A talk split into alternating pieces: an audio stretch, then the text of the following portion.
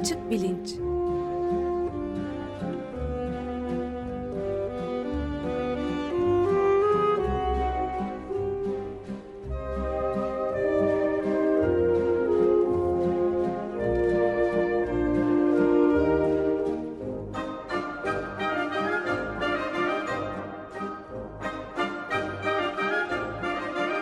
Güven Güzeldere ile bilim ve felsefe sohbetleri.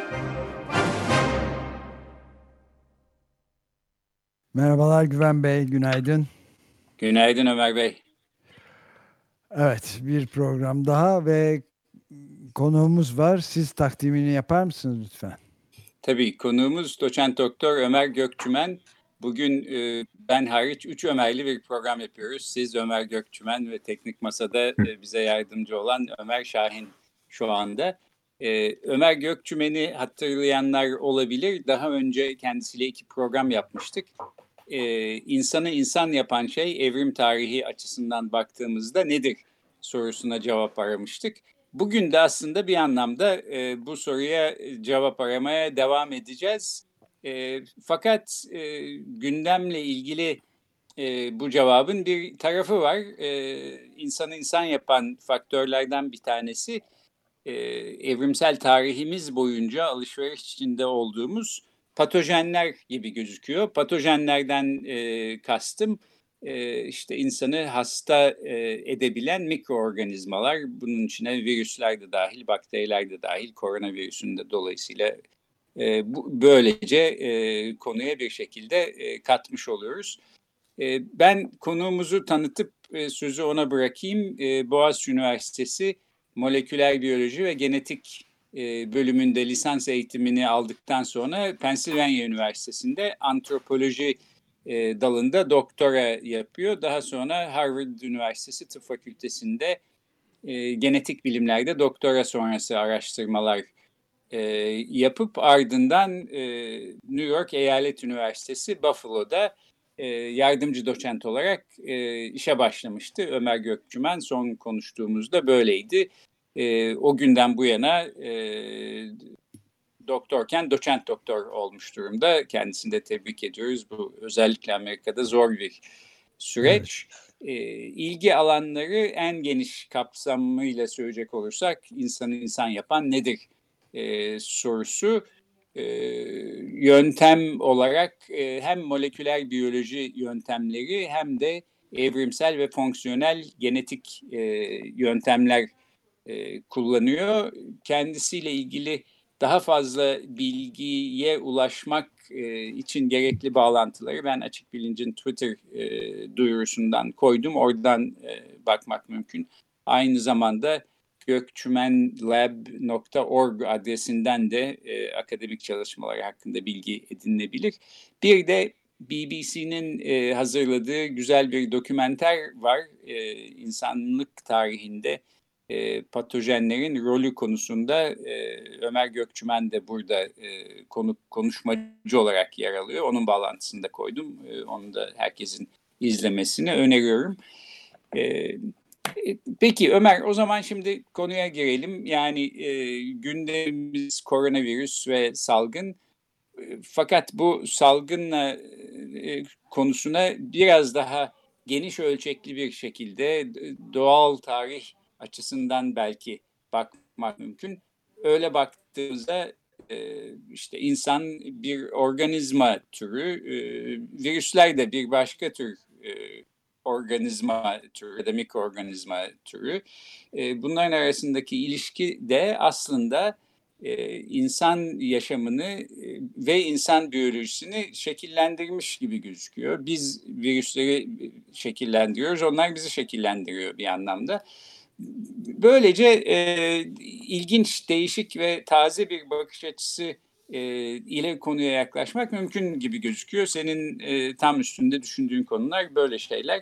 E, buradan e, başlasak yani patojenlerle insanların e, tarih boyunca ilişkilerini anlamak niçin önemli? Ee, çok teşekkürler. Ee, ilk başta e, yine davet ettiğiniz için çok e, hem beğenerek dinliyorum hem de e, E, sizle sohbet etmek her zaman çok güzel. Hoş geldiniz e, tekrar. Bu, evet. Sağ olun, sağ olun. E, bu soruya cevap vermek için e, istiyorsanız 6 milyon yıl kadar önce Afrika'ya e, gidip e, hayal edin bizim e, atalarımızı. Bu atalar muhtemelen bizden çok şempanzeye benzeyen ama ne şempanze olan ne insan olan e, bir grup primat. Ve bunlar ormanda, yağmur ormanlarında Afrika'da yaşıyorlar. E, ve de e, yağmur ormanlarında meyveler, değişik değişik bitkiler, e, çok nemli, sıcak bir ortamda e, yaşıyorlar. Ve e, bu ortamda değişik e, parazitlere, patojenlere, mikroorganizmalara e, e, tabi oluyorlar. Devamlı onlarla iletişim içindeler. Ve sonra bir anda bizim e, atalarımız, bizi insan insan yapan e, bu e, atalarımız belki 5 milyon, belki 4 milyon yıl önce e, bu e, ormanlarda bakıyorlar ve savanaya, hani bu aslanların, zebraların, e, fillerin e, başta savanaya çıkıyorlar. E, ve bir anda e, ekoloji değişiyor. Bu ekoloji değişmesi sonucu e, bu e, bu atalarımızın e, e, içinde bulunduğu yeni ekolojide bambaşka parazitler, bambaşka mikroorganizmalar e, ortaya çıkıyor. Diyetler değişiyor. İnsanların e, bizim atalarımızın yediği e, yemekler değişiyor. E, bu yüzden içimize aldığımız e, mikroorganizmalar değişiyor. Ve zaten daha hiçbir şey olmadan önce bile genomumuzda yani bizim genetik materyalimizde bu e, değişimin, bu ekolojik değişimin e, izlerini görüyoruz. Çünkü biz bu pat yeni patojenlerle e, e, savaşmak için e, yepyeni e, icatlar geliştiriyoruz e, evrimsel olarak e, genomumuzda. Bu zaten e, o üstüne üstlük um, savanaya çıktıktan e, kısa bir süre sonra yavaş yavaş um, e, önce ayağa kalkıyoruz, sonra beynimiz büyüyor, e, taş aletler yapmaya başlıyoruz, e, ateş yakmaya başlıyoruz ve kendi ekolojimizi değiştirmeye başladığımızın e, baş, başlıyoruz. E, ilk başta küçük küçük, daha sonra büyük büyük, özellikle ateşin olması ve yediğimiz şeyleri e, ateşte kızarttığımız veya pişirdiğimiz için oradaki mikroorganizmaların ölmesi vesaire yeniden bir ciddi bir değişiklik yaratıyor iletişim olduğumuz patojenlerle ve yine genomumuz bunlara karşılık veriyor. Ve bu devamlı insanın bütün tarihinde e, devamlı e, evrimimiz bu patojenlerle e, karşılıklı bir alışveriş, bir savaş içinde. Birisi bir yeni bir silah geliştiriyor, biz ona bir defans geliştiriyoruz. O silah silaha bir silaha bir update geliyor, bir geliştirme geliyor. Bizim genomumuzda o geliştirmeye bir bir yanıt geliyor ve bu anlattığım durum devamlı patojen, yeni patojenlerle karşılaşmamız ve patojenlerin evrimleşmesi ve buna karşılık bizim evrimimizde ona ayak uydurması e, zaten norm. Yani bu bizim genomumuzu şekillendiren, bu süreç bizim genomumuzu şekillendiren en önemli kuvvetlerden birisi insanlık tarihinde. Evet, ee, pardon. Ee, şöyle bir şey sorabilir miyim? Yani bana öyle gözüküyor ki eğer patojenler açısından bakmaya çalışacak olsak orada da e, insanların e, evrimi sürecinde içinden geçtikleri aşamalarda bazı patojenler için daha avantajlı, bazıları için daha dezavantajlı durumların oluştuğu, e, belki salgınların da buna bağlı olarak aslında ortaya çıktığı ya da çıkmadığını herhalde düşünmek mümkün. Yani neolitik dönemden sonra insanlar daha dar alanlarda bir arada yaşamaya başladıkları zaman işte bu koronavirüs gibi e, temasla geçen bulaşan virüsler için bu avantajlı bir durum e, ortaya çıkartıyor. Ya da belki bir e, şehir hayatı olmasaydı kolera, veba salgını gibi şeyler olmayacak ya da çok daha küçük düzeyde kalacaktı. Bu anlamda da insan hayatı bir yandan değişirken bir yandan da aslında e, hem patojenlerin etkililiğini e, değiştiriyor, farklılaştırıyor hem de patojenler insan e, hayatına bu şekilde farklı e, etkilerde bulunuyorlar demek mümkün mü? Kesinlikle mümkün. Özellikle e, Neoliti yani tarıma geçişi um, e, örnekledin. E, bu tarıma geçişte birdenbire e, patojenlerin perspektifinden bakarsanız düşünün. E, e, insanı etkileyen bir patojenseniz e, işte bir e, bir insan grubunu etkiliyorsunuz. O insan grubunda 50 kişi var belki. O 50 kişinin hepsi hasta oluyor. Eğer ki o insan grubu başka bir insan grubuyla diğer bir 50 kişiyle buluşmazsa ya da o sırada e, ölmeden önce veya iyileşmeden önce e, buluşmazsa patojen ölüp gidiyor. O yüzden zaten insan patojenlerin bir sürüsü, eski insan patojenlerin bir sürüsü çok uzun süre insanda kalan, yani öldürmeden öldürmeyi süründüren e, tabiri caizse cinsler çünkü uzun süre kalmaları lazım. Halbuki Neolitik dönemde birdenbire e, ekolojimizi inanılmaz derecede değiştiriyoruz. Ormanlar gidiyor, yerine tarım e, yerleri geliyor, bataklıklar artıyor, e, sinekler, böcekler, fareler e, sarıyor etrafımızı bir anda. Yani ekolojimiz bir anda anormal bir şekilde değişiyor. Bir de üstüne üstlük çok e, sıklıkla, çok e yan yana binlerce insan beraber yaşamaya başlıyor. O yüzden de e, bizi etkileyen patojenlerin cinsi de e, değişiyor. Dediğiniz gibi yine kolera olsun, yine veba olsun, uh, böyle büyük hızla yayılan, hızla öldüren, um, çok daha tehlikeli uh, patojenler bir anda insanlık tarihinde önemli yerlere geliyorlar. Zaten bunu da arkeobiyoloji çalışan insanlar çok net görüyor. Çünkü e, Neolitik'te, Neolitik'ten önce yaşayan veya Neolitik zamanında e, avcı, toplayıcı olarak yaşayanları e, Neolitik e, tarım e, çiftçilerle karşılaştırınca bir anda görüyoruz ki e, çiftçilerin e, hastalık durumu bayağı feci e, avcı toplayıcılara göre. E, dişleri e, çürükle dolu, e, kendi e, kemiklerinde e, bir sürü hastalığın izleri var. E, bunun nedeni de daha sağlıksızlar genel olarak. Bunun nedeni de e, yeni bu tarımla gelen yeni ekolojide oldukça e, tehlikeli e, patojenlere uygun bir ortam bir ekoloji yaratmışız bilmeden. Ve de gerçekten bu e, yaşantımızda hep var. E, şimdi sanki artık modern, daha steril hayatlarda özellikle dünyanın belli yerlerinde yaşayıp e, belli bir sosyal statünün üstündeyseniz e, bu tip hastalıklarla uğraşmıyorsunuz. Her ne kadar e, sıtma, kolera vesaire hala dünyanın belli yerlerinde önemli e, sağlık sorunları olsa da mesela yine uh, New York uh, eyaletinde veya yine Bağdat Caddesi'nde uh, böyle sorunların olacağını zannetmiyorum um, şu anda. Ama bu sadece bir parantez.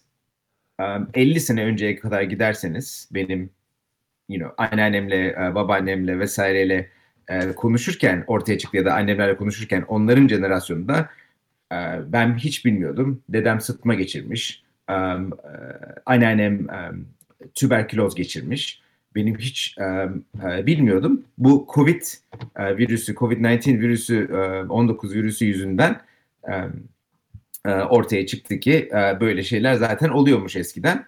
Bizim jenerasyonda e, bu işlere bir parantez açılmış. Belki de bu parantez kapanıyor şimdi ve de yeni bir e, 21. yüzyılda yeni bir e, çağa giriyoruz. E, patojenlerin yeniden geri geldiği ve insanlığın önemli bir sorunu olduğu e, e, sorunu olduğu bir döneme yeniden giriyoruz. Bunun nedenini de ayrıca konuşabiliriz. Yani hem ekolojik hem bilimsel.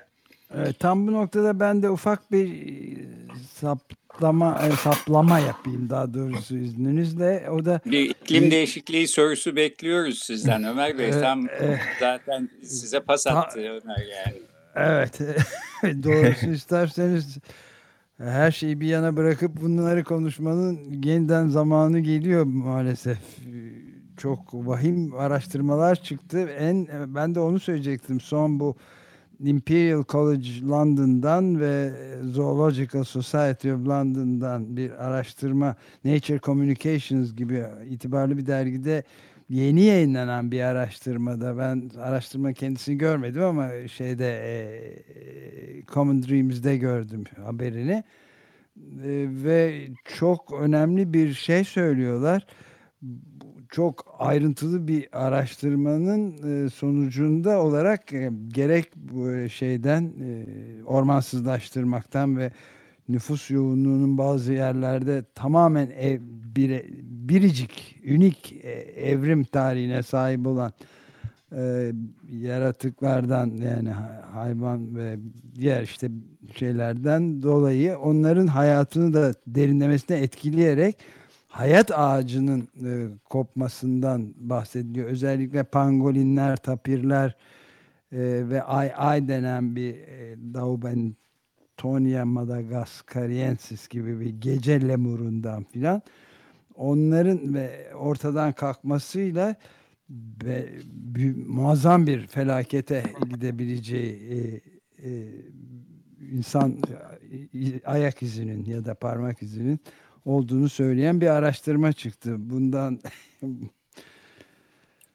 hala vakit evet. var diyorlar ama yani çok da fazla kalmadı deniyor biyolojik evet. çeşitlilik açısından.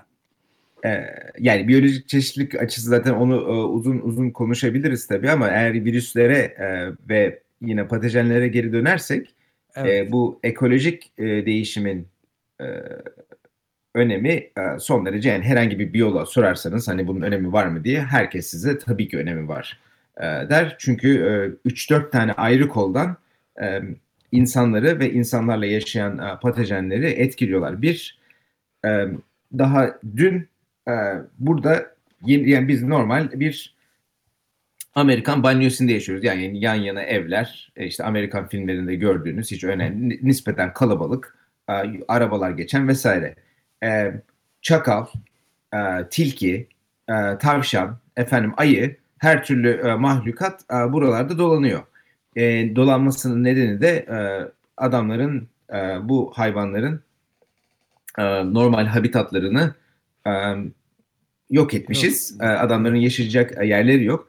E şimdi bizim e, e benim oğlum mesela 9 yaşındaki oğlum e, e, işte tilki dışkısı, efendim tavşan e, vesairesi gibi şeylerle e, sık sık e, iletişim içinde. Bu iletişim e, içinde olması o kadar normal bir şey değil. Yani bir tilkiyle bir insanın normal şartlarda o kadar fazla yan yana olması e, aslında o kadar normal değil. Veya bir pandolinle, pandolinden bahsettiniz. E, evet. insanların arasında biraz mesafe olması lazım. Çünkü habitatları, ekolojileri ayrı e, olması lazım. Fakat e, çok fazla vahşi hayatla insanlar arasında direkt ilişkiler olmaya başladı.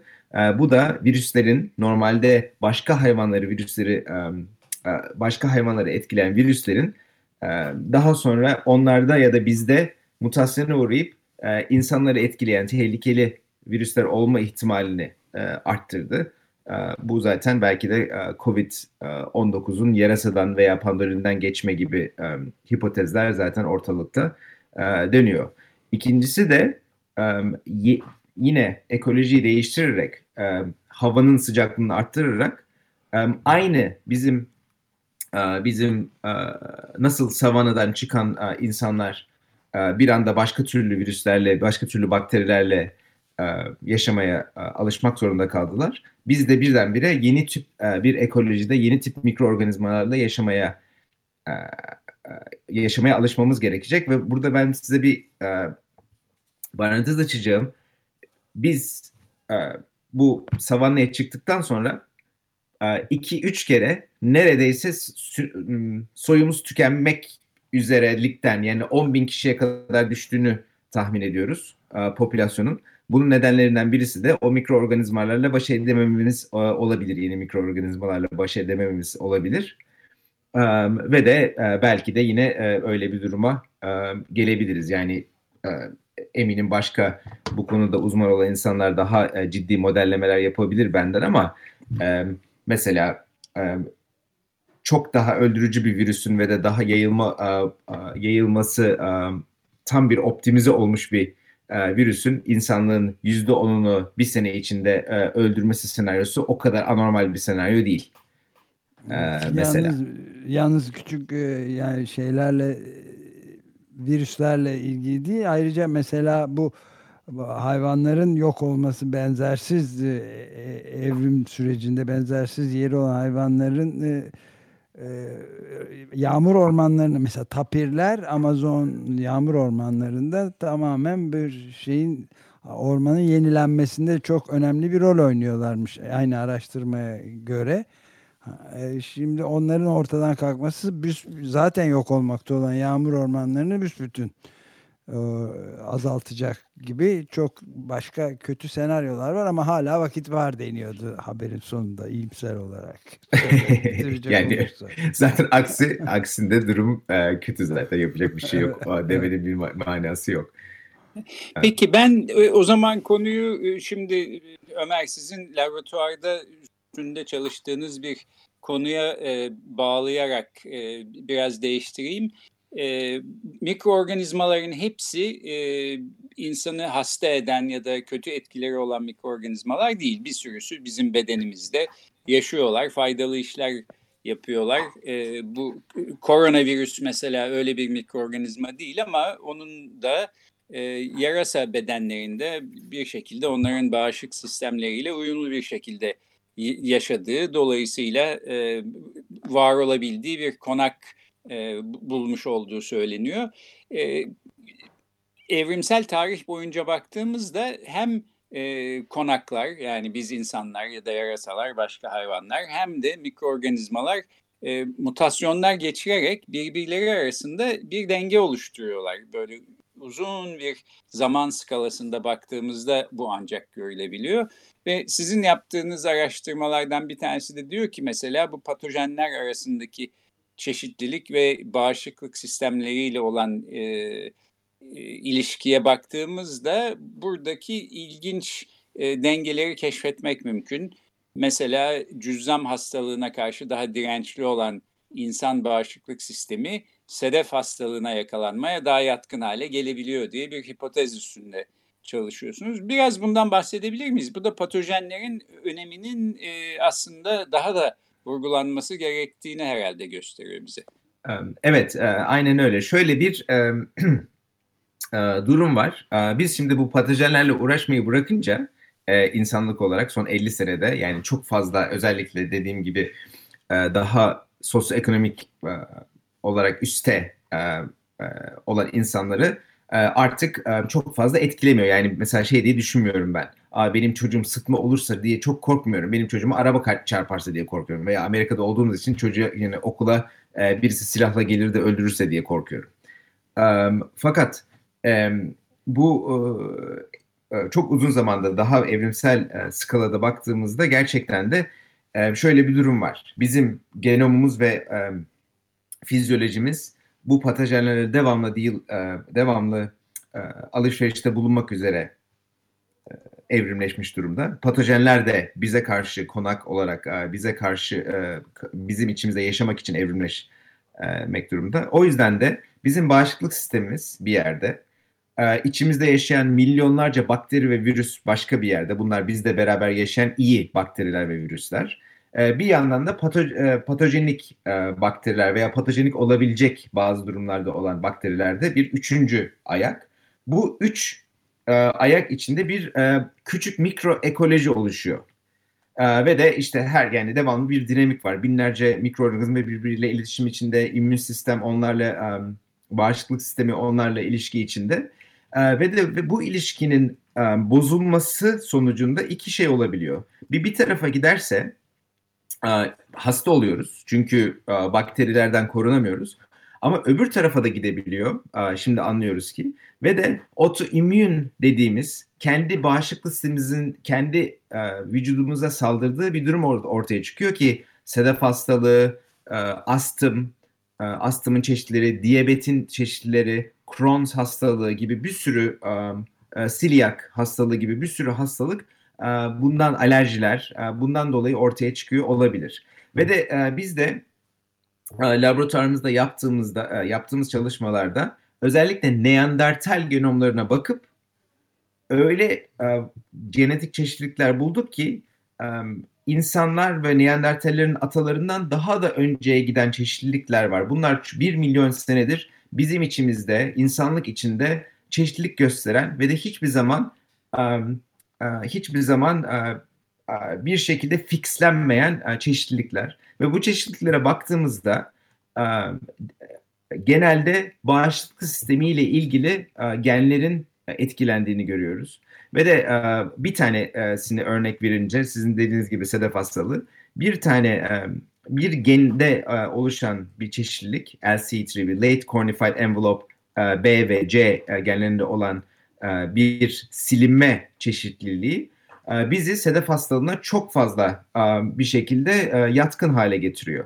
Fakat e, şimdi yeni yeni e, e, veriler gösteriyor ki bize e, aynı şey, aynı silinmeyi taşıyan insanlar bağışıklık sistemin e, bağışıklık sistemleri yükseliyor ve özellikle e, mikobakteri, e, e, tüberküloz ve e, cüzzam hastalığına yol açan mikobakteriye karşı e, bir bağışıklık sağlıyor. Demek ki biz e, buradan o yola çıkarak bir hipotez e, ortaya çıktık. E, bu bir e, denge. Bu dengenin bir tarafında yani tamam sedef hastalığına yatkın olabilirim ama bu sayede cüzdandan korunacağım e, gibi bir evrimsel e, hesaplama var işin içinde ve muhtemelen bağışıklık sistemiyle ilgili olan genetik çeşitlilikler ki çok fazla var e, insanlar içinde e, bu tip değişik dengeler içinde e, evrimleşmiş durumda ve bunun da e, çok e, enteresan etik ve insan evrimiyle ilgili sonuçları ve e, enteresan e, implikasyonları var. Evet yani salgın gündemine bir şekilde temas etmiş olduk ama aslında bu e, bağlamdan çok daha öteye giden burada pek çok ilginç soru var. E, daha önce de benzer şeyleri senle konuşmuştuk iki programda. Bundan sonra da başka programlarda yeniden konuşacağız diye umuyorum. Evet ben de öyle. Her seferinde birbirinden ilginç programlar oluyor. Bugün konuğumuz New York Eyalet Üniversitesi Buffalo'dan doçent doktor Ömer Gökçümen'di. Genetik bilimci, evrimci, biyolog, antropolog. Çok teşekkür ediyoruz Ömer. Çok teşekkürler Güven. Gerçekten çok hoş bir sohbetti. Ömer Yeniden buluşmak Gökçümen, dileğiyle. Ben de çok teşekkür ederim. Haftaya görüşmek üzere. Görüşmek üzere. Sağ olun. Hoşçakalın. Hoşçakalın.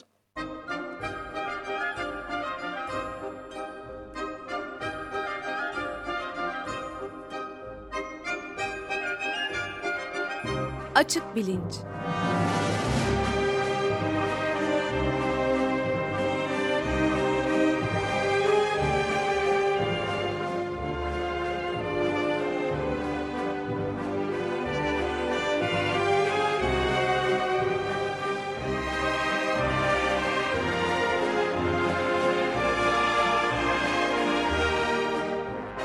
Güven Güzeldere ile bilim ve felsefe sohbetleri.